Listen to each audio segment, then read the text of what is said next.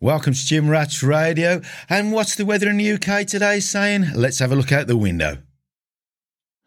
It's absolutely beautiful. It really is. And what a long time coming. How long's it took me to say that? My God, my God. You might as well wear a jumper, scarf, and bloody woolly socks six or seven months of the year in the UK, but it's been a long time coming and it's a people having a barbecue outside. Absolutely brilliant. Anyway, only time for a quick one because I got a guy phoning me at five o'clock for yet another Gym Rats radio who's going to have a good old moan. But just quickly, I had a guy DM me this morning uh, and he just said to me, Dino, who's the hardest person you've ever trained with and why? Uh, and it's not a question I can answer quite easy, really. But one of the hardest trainer, trainers I've ever, or ever the guys I've ever trained with, sorry, back in the day, um, and it always is back in the day, uh, if I'm going to be truthful, because even just the local gym goers back in the day, it was a brutal affair walking into a gym. It really was. It was a scary thing. Uh, even my first time when I joined the forum as a kid, I remember walking down the slope uh, over in Chelmsley Wood there, and I was lucky enough to own the, the forum in the end, and it was great. That was great for me because of all the history behind it and where I started, and Dorian and a few others, and Casmar and everybody else uh, came and trained there. It was a trainer of champions. That's what they said on the on the outside of the door, and it was. But it was a formidable place to go. It really was, and as a youngster especially, and there weren't that many gyms around then. You know, my gym was about second or third. But anyway, so I remember the the day I walked in there, going down the slope, walking down, walking down. I mean, it took me nearly a week of talking to myself to actually get myself to get into the gym uh, to, to make that decision. So anyway, I walks across there with my little training bag because back in the day as well, you all got trained at the uh, changed at the gym. You had your little bag, you put it on the bench, you got your stuff out which you'd prepared two or three days before, all your you know your your drinks and everything else. It was all in the bag, and you got that out, and it was all part of it. So anyway, I walked down the slope to the gym, and uh, I could. I could hear the clanging of the weights, and I looked through the gap in the door, and there was some big dudes because gyms back in our day were mainly full of doormen and those type of guys and security guys. They were big, formidable guys with big fucking foreheads. Anyway, so as I got closer to the front door of the gym, there was just an overwhelming smell of Ralgex and Deep all those oils they used to we used to put on us back in the day on our elbows and knees to warm up with. And I was going to walk back out or walk back up the slope and, and get back on my toes and try again another week because I was that scared. Uh, but I didn't um, because as I went to walk back, which I was going to do, if I'm not going to lie to you, two big or th- three or four big guys come down the slope, obviously to train and I thought, oh shit, eh, I'm going to have to do this. I'm going to have to do this. So in I went. Sorry if you hear any bleeping. I've got a phone on here because I'm expecting some calls in. Uh, anyway, so I, in I went. And I'll tell you what, when I got in that changing room, it was the longest time I'd ever took to get changed. I was shitting myself. But the point being is, it built up an environment or there was an environment in the, that gym there and numerous other gyms, I should, I should imagine, up and down that country uh, and across the world in the 70s, 80s, and the 90s. It was brutal. The training was brutal. It was always about the training. And as Dorian Yates has said numerous, numerous times, it was always about the training and the competing was a bit of a pain in the arse, to be honest. Standing there in pants, dieting down. Who wants to do that? It was always about the training and your mates and the banter and all the rest of it. But the hardest person I've ever trained with, and I've been very, very lucky because I've, I, worked at Muscle Machine, and that's another story in itself in Birmingham in Hurst Street.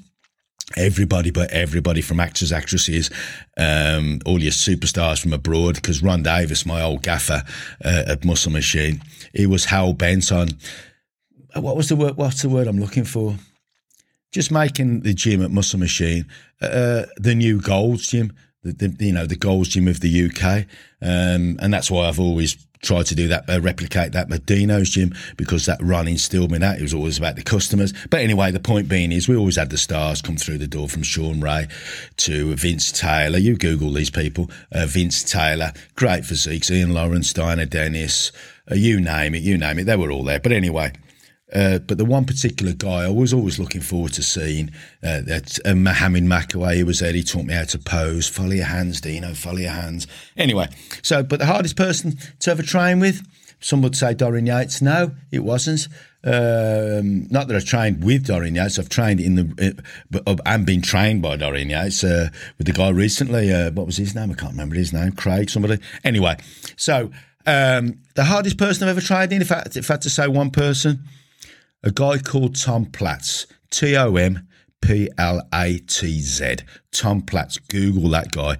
The biggest, is known for the biggest legs in bodybuilding and still has the biggest legs in bodybuilding. Uh, not obviously because of his age, but if you look on in the magazines, there was no one to beat Tom Platz. Um, there wasn't, uh, and his intensity was just second to none. And, and I remember him coming to Muscle Machines. We were so excited to see him there, and I had to take him up to his show in uh, in uh, where was this Ken Latham show up in Yorkshire someplace? Um, was there a motorway then? I can't remember, maybe one, but not to that place. And we had to go up through the A roads. But the point being was, Tom says to uh, came in the gym for us to take him up to the seminar at Latham's gym, uh, and he was late as per usual. Anyway, so. Tom came in. He had to do a little bit of an interview with Peter McGough and a few training shots and this, that, and the other. And um, so anyway, he got that out of the way, and then he said, uh, "I need to train legs, Ron." And and and, and, and Ron's like, well, "Hold on, Tom, we we we got to get up to uh, Latham's gym, mate. This is going to, you know, this is to take a couple, a couple of three hours to get up there, mate. It's a couple of three hours. You can't be just messing around." And he goes, "Listen, I just need ten minutes just to do my legs." Uh, and he goes, um, "I'm just going to squat." I thought, "Oh, fucking hell," because I was driving. I thought, "How are we going to get him up there?" Anyway, so the point being is he sets up the squat rack and he said, I'm just going to squat for 10 minutes. And I thought, okay, he's going to do a set and put it back, rack it and do a set and rack it and do, and, and, and put it back and rack it and do a set and whatever for 10 minutes. But no, he wasn't going to do that at all. He was going to squat non-stop for 10 minutes. You imagine you're allowed to stop at the top, not rack it. You can't rack it, but you, can keep it on your back and you got to take some deep breaths and go again and go again. And it was who did the most reps in 10 minutes. Now, I think, uh, oh, yeah. So then Ron goes, do you, want to, do you want to spot Tom? I couldn't believe it. I couldn't believe what Ron was saying. There, in fact, there he is there on the front of that magazine there. The old, I don't know what magazine that is. Anyway, there's, there's a magazine in front of me, you listeners, and I always have the uh, the bodybuilding cat, uh, flame lit, and it, there it is, shining up a magazine in front of me from 19, I don't know, wherever. I got a picture of Arnold on the back, I can see, but uh, Tom Platz is on the front because that's what he was, a superstar. So he said, Ron, I need someone to spot me. He looked at me, do you want to spot Tom? I couldn't believe it. I had the biggest hard on you've ever seen in your life. You might think that's strange, but he was my super, superhero. Anyway, so Tom gets up to the rack. Hey, Nino, right, we're going to squat for 10 minutes, da da da da. And he put three plates aside, and I think it was, maybe four, three or four anyway. He warmed up and did some stretching, literally five minutes. I did some stretching. I couldn't stretch next to him. He was doing the hurdle stretch, touching your toes, bending back, and all that. Uh, my legs would have snapped. Such a flexible guy for such a big man. Uh, unbelievable. But anyway, so he started squatting, he started squatting and up and down, up and down, up and down, up and down he went. Anyway, let me just turn his phone onto silent. Oh, he is. God knows how they're getting through. Anyway, so yeah, uh, he started squatting up and down, up and down. The sweat and the beads of sweat. I had my hands under his chest, as you can, you know, as you do spot someone on when they're doing squats, up and down, up and down. Not touching him, just up and down, guiding him, guiding him, guiding him. And it was pumping my legs up, if I'm going to be honest, spotting him. So anyway, he carries on and he carries on and he carries on. We get to about eight minutes and he's puffing and blowing and he's standing at the top and you can see he's talking to himself, creating this madness. Come on, you pussy. Come on. Fucking one more. Come on, you pussy. Yeah, fucking you swearing and talking to himself. And I, you know, I thought this is great. Come on, come on. Up and down he went, up and down he went. And he, he smelt like California. He looked like California, blonde hair, tanned. He smelt of Nivea cream because he used to put it on after the shower. That's something else I'll talk about one day. Anyway, um, me and Tom having a shower. Anyway, so up and down, up and down. After 10 minutes, he racks it and he's dripping, dripping and staggers back. And then I'm looking at him thinking, well, I can't put, I've got to take at least two or three plates off. So I put a plate on, uh, literally a plate. So I takes it off, Come on in, Dino, let's go, let's go, it's showtime. And fucking off he goes, shouting and bawling. And every single rep I went up and down, he was leant over in my in my ear. How bad you want it, Dino? How bad you want it? Do you really want it that bad? You're fuck all, Dino. You're fuck all. You're nothing, son. You're nothing. Come on, keep going. You're nothing. You're just nothing. Come on, you UK boys, blah, blah, blah. Every single rep, he was in my fucking ear. And that's why I've always done it when I train people now because it rubs off on you. It rubbed off on me. I was just going up and down the foot. I can't let him down. He kept going deeper, deeper, deeper, deeper, deeper, deeper.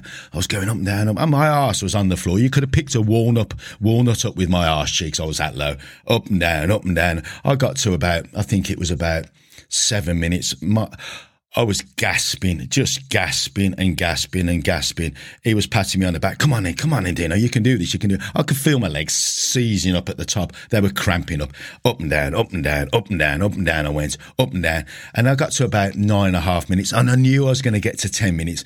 So he go, he was like, ah, you got 10 seconds, Dino. So what I did, I deliberately pretended I couldn't do the the tenth minute. I, I, was, I, was shaking. I went like, and all of a sudden I felt these hands go underneath me and lift me up, lift me up, and I thought, there's a Mister Olympia contender. There's a Mr. Universe, a Mr. Whatever, my hero on the front of that magazine in front of me now, spotting me. Oh man. Oh God! Forget Pamela Anderson. Forget all those girls putting their arms around you. That was the biggest joy I'd ever had, and to to do that and to watch that intensity, it was just phenomenal, phenomenal. And then I'll tell you the story because what time is it now? Let me have a look. Uh, what time? It, it's only yeah, I've got 10 minutes before the next podcast. So, anyways, I'll tell you the story next time. More importantly, what he did when he came back. Let me write a note here. Tom's training after seminar. I'll write a note and I'll tell you that tomorrow because I tell you what, not only that was hard, he got showered in literally minutes. He put all his cream on and all the rest of it, and he looked a million dollars. And we jumped in the Rolls Royce and off we went to Yorkshire for his seminar. And that's another story. And I'll tell you why and what happened then and why Tom Platz, as far as I'm concerned, is one of the hardest trainer that ever exist. It would just keep going until there was nothing left. Literally nothing left. The reps would be hard. You could hardly see his legs moving. He didn't care. It was all about what everybody else wasn't doing. And Tom was. Anyway, so that's today's podcast just quickly out the way or radio show because I've got somebody phoning me up in literally 10 minutes for the next podcast and he's fucking angry. He's fuming. Fuming about.